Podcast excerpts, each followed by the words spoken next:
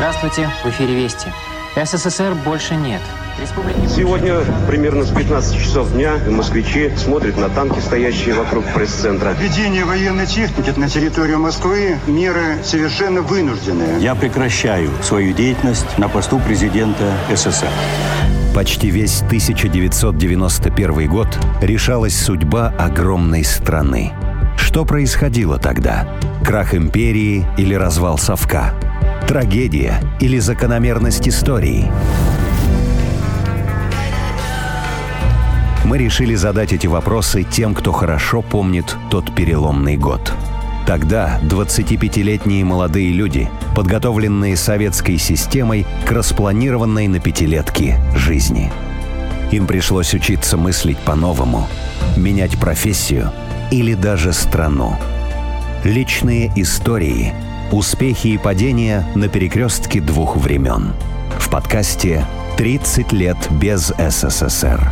Мой 1991 год. Ложь разрушила нашу страну. Ложь, ложь, ложь. Я сейчас понимаю. Почему не получилось? Ложь. Потому что лгали сами себе и друг другу. Мы думаем, что знаем свое будущее. Планируем свою жизнь на год, два, десять лет вперед – а потом все меняется в одну минуту, и мы понимаем, что ошибались, и ничего от нас не зависит. И тогда мы называем все случившееся судьбой. Это подкаст «30 лет без СССР», где мы рассказываем о людях, которые родились, выросли и учились в Советском Союзе, но жить и работать им пришлось уже в другой стране. Александр Сладков, журналист – военный корреспондент ВГТРК. Был военнослужащим, учился в Курганском авиационном училище, служил в армии. Все в его жизни шло по плану. Все, кроме распада Советского Союза, после которого он ушел из армии и стал репортером. Правда, он тогда не знал, что все равно окажется на войне. Конфликт в Приднестровье, гражданская война в Таджикистане, грузино-абхазский конфликт, чеченский конфликт, война в Южной Осетии – это горячие точки на карте бывшего СССР и рабочие командировки военного корреспондента Александра Сладкова. А в 1991 году старший лейтенант Сладков служил на Украине в Ровно в 13-й общевойсковой армии в управлении авиации. Я приехал в отпуск, и когда я увидел танки в городе, ну не танки, БМД, боевые машины десанта. Возле моего дома, квартира у меня прямо напротив Белого дома на Смоленской набережной. И я увидел, думаю, бог мой, что это такое? Я перед этим находился в Монино, был день военно-воздушных сил, святой для нас праздник. Мы гуляли, выпивали, отдыхали в нашем гарнизоне военном, откуда я родом, в Монино. И там я познакомился со своей будущей женой, украл ее, привез домой. И мы как раз утром увидели, что происходит что-то не то возле Белого дома. Августовский путь, попытка отстранения Михаила Горбачева с поста президента СССР, предпринятая самопровозглашенным Государственным комитетом по чрезвычайному положению, или ГКЧП 19 августа 1991 года. Михаил Горбачев был заблокирован на даче Фаросе, в Москву введены войска – в столице начались многотысячные митинги в поддержку демократии и Бориса Ельцина, тогда президента Российской Федерации. Он отказался признать ГКЧП. Я вышел с собакой, дошел до Белого дома, там стоял танк, какие-то люди, больше корреспондентов, чем обычных прохожих какой-то седовласый мужчина появился в сопровождении каких-то неопрятных, ну не то, что неопрятных, но мы-то привыкли, что президент, да, это был Ельцин. Президент идет рядом с иголочки одетая охрана, а там э, в каких-то куртках спортивных, в джинсах, с автоматами АКСУ укороченными. И они этого седого человека подняли на танк, он зачитал какое-то воззвание непонятное для меня. Я стоял, хлопал глазами, меня толкнул оператор с камерой, тут же обматерил меня. Ну, я, конечно, обматерил его. И потом с этим оператором, с Вадиком Андреевым, я работал долгое время в Чечне, и мы были во многих местах напряженных с ним. Все, пришел домой, потом вечером мы пошли гулять, уже обстановка разрядилась. А мы также и продолжали жить, я уехал, а Советский Союз распался, и надо было принимать решение, кем и где дальше служить. Наша 13-я армия тоже, собственно, распадалась. Совершенно не потому, что я ненавидел Украину или нет. Мой дом Москва, мой дом Монина, и я поэтому уехал. Я к тому времени уже почитывал Чейза или Рене Барбазон Раймонда в миру и английского писателя Дюдики. И там а, он описывал приключения репортера, который, не вынимая папироски изо рта, совершал кульбиты, там различные э, какие-то приключения, наполняли его жизнь. Я решил, что вот я хочу быть таким. Одновременно у меня была и любовь со своей супругой, которая сейчас продолжается вот уже 30 лет. И я стал репортером после того, как уволился из армии. Это было сложным решением. Александр из потомственной семьи военных. Ни он, ни его семья не могли тогда представить жизнь без армии. Первую статью он написал в подмосковную газету «За коммунизм», а в фойе Дома радио на Пятницкой получил первое журналистское задание. Ему выдали прибор под названием «Репортер», ящик размером с три офицерских сумки и попросили сделать материал на тему «Армия и политика». Я на тот момент взял интервью у вице-президента России и у министра обороны Российской Федерации Шапошникова Евгения Ивановича. Или он был последним министром СССР. Ну, это был переходный период. И, конечно, здесь удивились, когда я это все принес. Говорят, а кто ты такой вообще? Я говорю, ну, я же вам говорил, я все умею, все могу. Ну, просто у нас дача, городок М.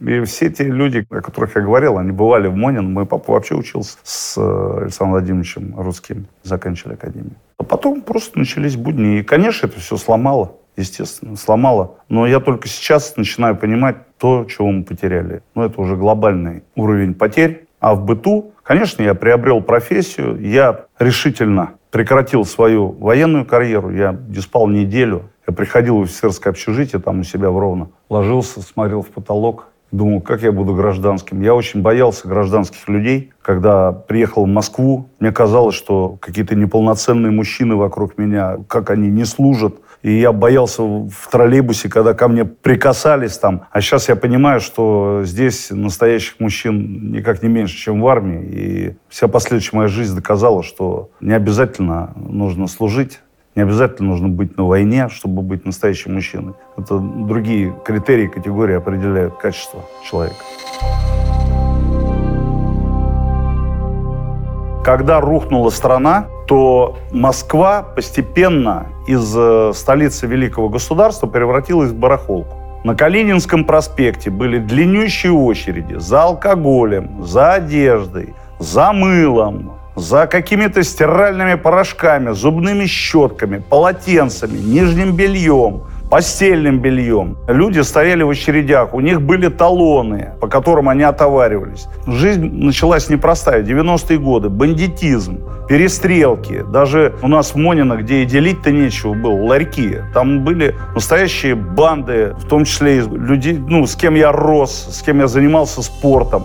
Там э, война между бандами, там какие-то малиновые пиджаки и все остальное. Людей просто сдернули с какой-то философии привычной. И не потому, что у нас люди, по сути, свои бандиты, а потому, что так оказалось проще. Ведь мы должны зарабатывать. Здесь были сплошные... Это и рижский рынок, это и рынок в Лужниках, гигантский рынок в Лужниках, просто гигантский, гигантский, в бинокль можно было смотреть какой он. Это Черкиз Киргизовский рынок, который превратился потом просто в какую-то отдельную со своей ментальностью, порядками, законами территорию, на которой располагались и консульства иностранных государств, китайское консульство было на территории Черкизона, и его с трудом разрушили. Была настоящая война, ФСБшники не могли попасть просто так на территорию, насколько охранялась граница этих государств, так называемых, рыночных. И заезжали, я помню, спецоперация была, они заезжали под видом похоронной процессии, спецназ.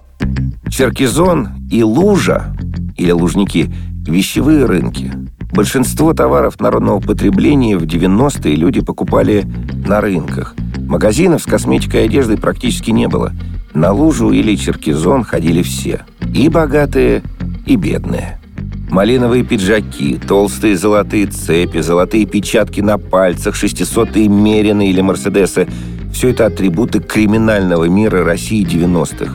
Мода на такой цвет пиджаков пошла от итальянского дизайнера Джанни Версачи, который в 92 году на неделе моды в Париже показал коллекцию с красными пиджаками. Стильный малиновый пиджак стал символом успешности, крутости и богатства того времени. Что вам нравилось в Советском Союзе? Что чаще всего вспоминаете? О чем жалеете из того времени? Вы когда родились? В 88-м. В 88-м. Ну, вы уже не застали, конечно, все то, что происходило. Первое, это, конечно, безопасность личности. Да, трудно было порой достать книги какие-то, трудно было еду. Мы получали пайки там предновогодние, пред 23 февралевые, там, пред 7 ноября. Но мы могли за копейки питаться в той же офицерской столовой нашей, просто за копейки. Я этот рамштекс с картофельным пюре до сих пор вспоминаю. Но потом мы были молодые, и никакого гнета. Я вот однажды попал в Северную Корею. Мне кто-то там посмел сказать, что это бывший Советский Советский Союз? Ну, конечно, нет. Конечно, нет. Мы росли свободные, мы читали книжки, те, которые хотели. Мы дружили, у нас было общение. Ну, конечно, воспоминания о детстве, оно более позитивное. Мы влюблялись в девочек, мы встречались, мы ходили в кино, нам показывали фильмы интереснейшие,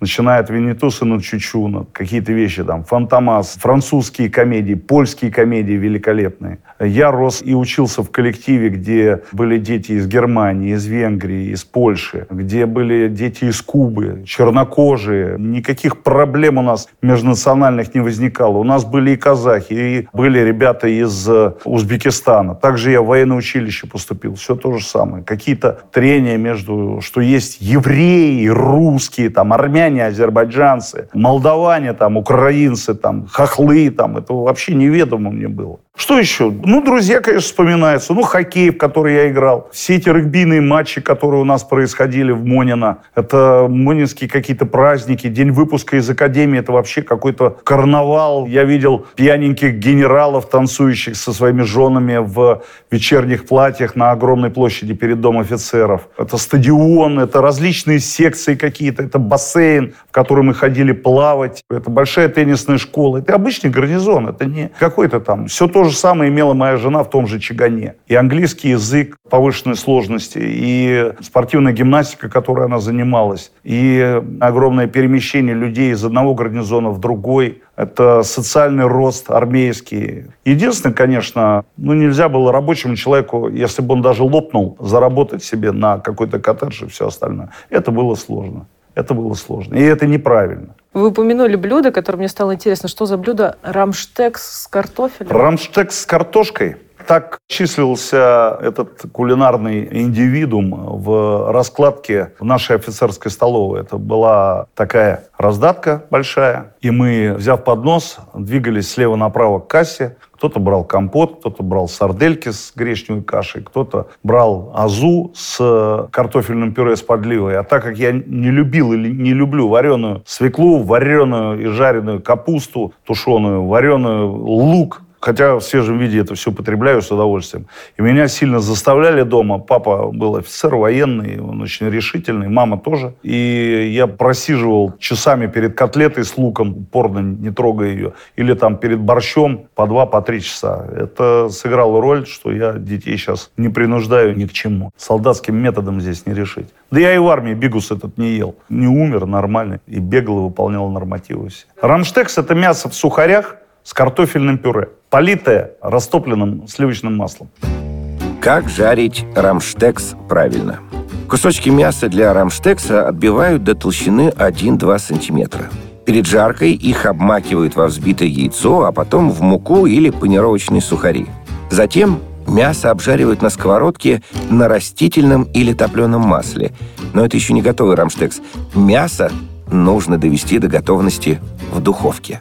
А когда вы были молодым, ну, то есть до того, как узнали, что вот все это произойдет, о чем вы мечтали? Я мечтал сделать карьеру военного. Я мечтал быть генералом. Я мечтал быть, как мой папа, служить, служить, служить. И считал, что это лучшее занятие. Я сейчас считаю, что служба в армии, в вооруженных силах, это одно из предназначений для моей семьи, и оно так и происходит. У нас даже в школе, вот из 21 мальчика, допустим, в моем классе, 20 поступили в военное училище. И у нас всегда поступали все военные училища сразу после выпуска. Мы не спрашивали, куда ты пойдешь учиться. Мы спрашивали, в какое училище идешь. И в основном это училище авиационное, хотя я очень хотел поступить в Оржвоку, Орджоникидзевское высшее общевойсковое командное училище, но у меня не получилось. Я дал слабину, и с тех пор я слушаю своих детей, То есть ни о каком принуждении речи быть не может. Хотя сын военный, зять военный.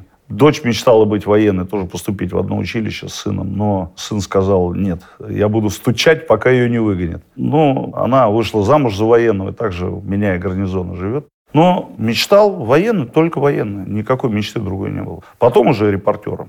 Это сбылось. В какой момент вы поняли, что вот все, Советский Союз закончился. Не вернуть. Ну, это же не была для меня трагедия. Во-первых, возле моего дома была построена баррикада возле Калининского моста. Одна из основных баррикад, обороняющих Белый дом. Я выходил, я слушал, что говорят люди. Там сидели все, от проституток до эсэсовцев, бывших коммунистов, людей идейных, аккуратных, интеллектуальных. То есть там э, была очень насыщенная группа, которая готова была отстаивать что? Независимость. От чего? Это был тот же Майдан, готовый к бою. Я понимал, что сейчас едет десантный батальон, он просто разбросает их лопатками, и все. На этом все закончится. Как в 93 году позже, там же, возле Белого дома. У него 91 августа. Я не понимал, что рождаются просто новые элиты, которые захватывают власть, экономику, делят Теперь они, директор в этой гостинице, как говорил Фрунзик про свой МАЗ или там КРАС или КАМАЗ, машину из фильма «Мимино». Теперь я здесь директор. Что рождается новая элита, что убивается одна система политическая, рождается другая. Ну, разве я думал об этом? Рядом со мной такая женщина была. Я был молод. У меня все получалось по журналистике. Да, война, но... Я, конечно, не воевал в армии, но слово «война» было одним из главных вообще моей жизни, потому что все время боевая готовность. А если нападут, а как отражать? И вот оно пришло. И Таджикистан, Абхазия и Приднестровье, вот этот золотой треугольник, в котором я путешествовал. Гражданская война в Таджикистане началась в 1992 году, после выхода республики из состава СССР. Почти год Таджикистан был разделен на две части. Внутриэтнический конфликт длился пять лет. Более ста тысяч человек погибли – более миллиона стали беженцами. Приднестровская Молдавская республика в 1990 году на фоне распада СССР провозгласила свою независимость от Молдавии, а после вооруженного конфликта в марте 1992 отделилась от нее. Приднестровье до сих пор остается непризнанным государством. Республика Абхазия – еще одно частично признанное государство на карте бывшего Советского Союза – в июле 1992 года Грузия, в состав которой входила Абхазия, отказалась признать автономный статус республики. Разногласия переросли в настоящую войну, которая продолжалась чуть больше года. По официальным данным погибли 16 тысяч человек из полумиллиона довоенного населения Абхазии. 200-250 тысяч человек, то есть практически половина, стали беженцами потом Афганистан, потом Чечня началась. Два года войны я провел в Чечне, потом я вернулся. Опять же, Афганистан, Босния, Таджикистан еще не утих там до конца. Потом Вторая Чеченская война, потом уже дальше, дальше, дальше. То есть у меня перерывов-то не было, собственно.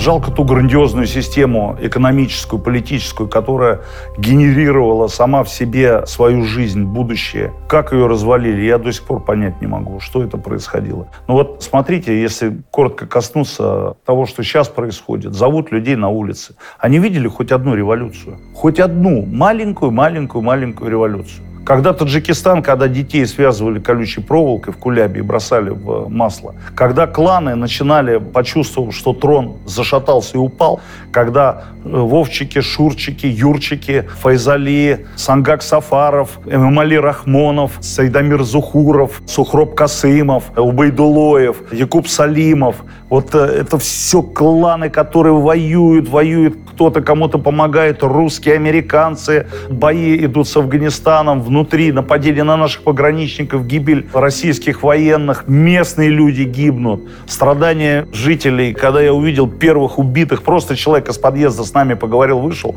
Алмаз Гадоев, его просто застрелили, он лежал в феврале месяце 93 -го года там на асфальте, белый шарф, только я с ним разговаривал, он честно мне рассказывал, как там с контрабандой все происходит. Ну, с Антоном Гришиным, Антон Гришин, конечно, застрельщик тогда был, тоже репортер наш брат. Понимаете? Люди видели это. Все теряется. Страна, которая революцию организует, она теряет территорию. Возьмите Таджикистан. Сейчас продают территорию. Мамали Рахмонов продает территорию китайцев. Это все знают. Он просто продает. Ну, Казахстан еще за счет Назарбаева он как-то сбалансировал. Молдавия потеряла территорию. Грузия потеряла территорию. Армения потеряла территорию. Азербайджан потеряла территорию. Прибалтика. Что они приобрели? Кроме своих маршей и дикой нелюбви к России. Что они приобрели? Я был в Вильнюсе. Вы знаете, у нас Псков был город депрессивный. Вот одно время. Депрессивный.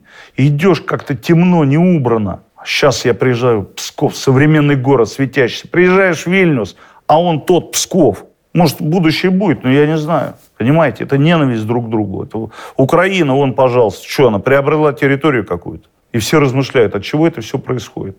Тысячи каких-то идиотов скачут, оскорбляют Путина. Путин такой человек, он никогда не простит. Никогда не простит. Все должны знать, он никогда не простит тех оскорблений, которые были в его адрес и в наш. Москаляку на Геляку. За что? За что? Я служил в Советском Союзе в Прикарпатском военном округе. В Ровно я замполит. Я бывал там, попивал водочку с одним бендеровцем. Но это не вот эта шваль э, новомодная бендеровца, а это был настоящий бендеровец, который воевал, на секундочку, с Красной Советской Армией.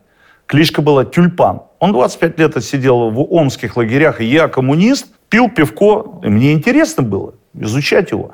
И он мне говорил, Саня, а он был высокий, задницы нет, вот такой вот, вот такие плечи, какой-то кадыкастый, как гриф. Нос вот такой. Он ходил прямо все время, в шляпе, в каком-то плаще заветренном. 25 лет отсидел. И он за рюмкой самогона мне говорил, Саня, зачем мы воевали с Советским Союзом? Я отсидел, я стрелял, убивал. Я сейчас получаю пенсию, у меня бесплатное медицинское обеспечение, мне дали квартиру, мои дети учатся, их никто не преследует. Здравоохранение бесплатное, обучение бесплатное, детский садик бесплатный. Он говорит, зачем мы, мы идиоты просто? Ну почему эти не понимают? Советский Союз был. Как только разломили это, вот как если сильно гранат, фрукт разломать, и сразу сок потек, вот сразу все в кровище. Вот что было. Как, по вашему мнению, почему не получилось вот построить коммунизм, додержать, не знаю, обойтись без этого захвата? Да, конечно, мы виноваты. Не США. Мы не докрутили. И речь идет не о деспотизме властей. Каждый должен честно делать свою работу. Я это понимаю. И нужно предоставлять человеку возможность сделать ее на высшем уровне до конца. Есть такая система Тейлора, экономическая. Нам ее преподносили на политэкономии как капиталистическую буржуазную. Система Тейлора – система выжимания пота. Человеку нужно давать ровно столько еды, отдыха и развлечений, и всех необходимых доз бытия, для того, чтобы он максимально раскрывался на работе, максимально выжимал из себя все свои возможности. Это капиталистическая система. Но мы тоже должны были думать об этом. Ложь разрушила нашу страну. Ложь, ложь, ложь. Я сейчас понимаю. Надо уметь говорить правду самому себе, уметь писать правду в своих планах, иметь мужество доводить эти планы до людей, настаивать на воплощении этих планов, и тогда будет все хорошо. Я говорю не о глобальном, дома, в семье, прежде всего, первая ячейка общества. Вот это основное. Почему не получилось? Ложь. Потому что лгали сами себе и друг другу. А как советский человек врал самому себе? В чем? Советский человек врал в результатах что то, что делается на заводе, то, что производится, и та система, которая существует, она неправильная. Все соглашались с тем, что человек не может заработать деньги. Человек рабочий, если он самый главный, он был самый главный у нас, по сути. Этот человек рабочий класс, основной класс, который движущий, который самый революционный, самый мобильный, подвижный, откликающийся на лозунги, а он не может заработать даже. И это было хорошо. Но это же ложь. Это самая большая ложь. Потому что бытие определяет сознание. Мы сами это учили. А бытие человека, который ну, не может заработать, не имеет возможности сделать вместо 10 деталей 20, потому что они не нужны. Так рассчитана экономика. И так сойдет. Но это же неправда. Ложь. В Советском Союзе была плановая или командная экономика. Система, где все материальные ресурсы принадлежали государству, которое их централизованно распределяло, контролировало объемы производства и ассортимент товаров и услуг, регулировало цены на продукты и размер зарплат. Частная собственность и конкуренция на рынке отсутствовали. Товарно-денежные отношения были сведены к минимуму. Например, квартиры практически не покупали. Чаще всего их получали бесплатно по месту работы или службы. На квартиры надо было стоять в очереди, ждать несколько лет.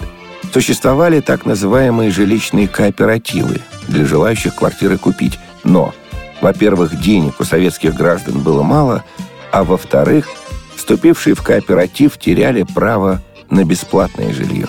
Так что на долю квартир за деньги приходилось всего 7-8% рынка жилья. В каком году вы познакомились со своей супругой?